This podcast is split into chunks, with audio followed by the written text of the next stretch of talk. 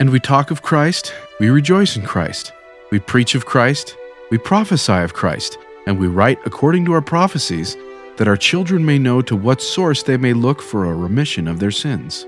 2 Nephi chapter 25, verse 26.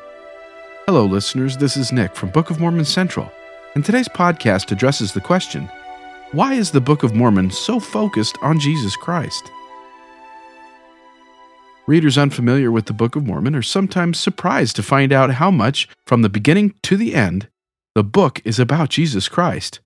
It is an ancient record whose stated purpose is to convince all people that Jesus is the Christ, the eternal God, manifesting himself unto all nations. Moreover, its prophetic writings were commissioned by Jesus Christ himself to teach his true doctrine and to testify of his earthly reality, divinity, and saving messianic mission. Jesus commanded, Write these sayings, give heed to my words, write the things which I have told you, write the things which ye have seen and heard. The Book of Mormon is intently focused on Christ so that it can fulfill these specific commandments and this stated underlying purpose. It accomplishes all of this on several different levels. Consider the following three History the Book of Mormon is a collection of ancient records created, compiled, and abridged by holy prophets. Rather than simply telling about the past experiences of their people, these inspired prophets always carefully selected and presented historical material in a way that would build faith in the Lord Jesus Christ. For instance, concerning the general purpose of his record, the prophet Nephi explained, I do not write anything upon plates, save it be that I think it be sacred. On another occasion, Nephi declared, And we talk of Christ, we rejoice in Christ, we preach of Christ, we prophesy of Christ, and we write according to our prophecies, that our children may know to what source they may look for a remission of their sins. Mormon, the book's primary editor and compiler, similarly chose certain records because they contained the prophecies of the coming of Christ. Whether reporting on wars, famines, migrations, political turmoil, eras of peace, dissensions, religious conflicts, or any other topic, Mormon always helped readers to learn lessons from this information relevant to Christ's true gospel. Narratives While the Book of Mormon is primarily a historical record, it is not just a collection of dry historical facts. Instead, along with its presentation of history, it tells stories about prophets and their ministries among the people. Much like the Bible, the events and details of these stories are filled with spiritual symbolism. For example, the story of Alma the Younger's conversion typifies the spiritual process of being born again through the power of Christ's atonement. Other stories, such as the accounts of antichrists like Nehor and Korihor, demonstrate the terrible consequences of rejecting Jesus Christ. By the end of the book, readers are able to clearly see the contrast between those who follow Christ's teachings and those who don't. Individuals, families, and societies who forsake Christ distort his teachings or outright rebel against God repeatedly reap the rewards of spiritual confusion, sorrow, and destruction. On the other hand, those who follow Christ find peace and happiness, even in the most difficult of circumstances. Sermons and Teachings Doctrinal discourses from various prophets are frequently interspersed throughout the Book of Mormon's historical narratives. These teachings also often center on Jesus Christ and his atonement. In many cases, it is clear that the inspired selection of historical content was meant to add context and meaning to these Christ centered sermons. These discourses provide the intricacies that explain who Jesus Christ really is and what it means to have an authentic faith in him. They also establish the nuance of Christ's true doctrine and clarify the nature and purpose of his commandments. The Book of Mormon speaks volumes about Jesus Christ for many reasons.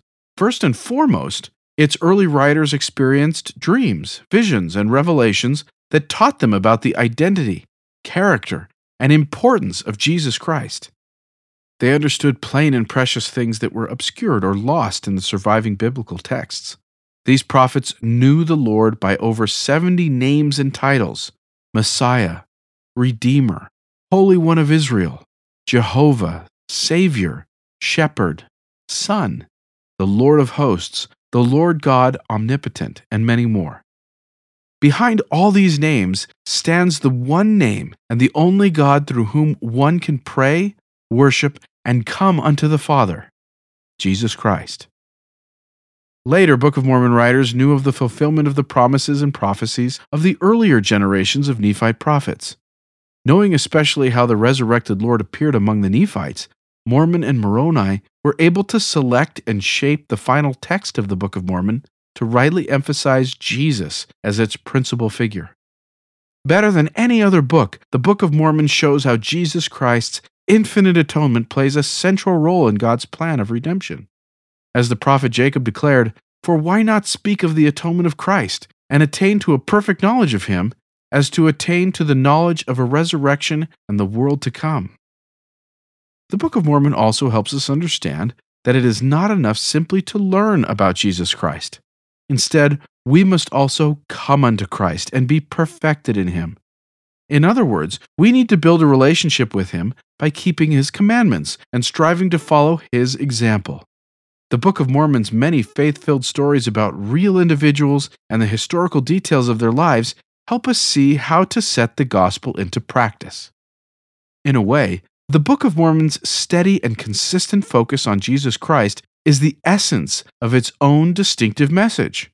The world is filled with endless distractions. We are constantly bombarded by information and messages that can lead us away from truth and happiness.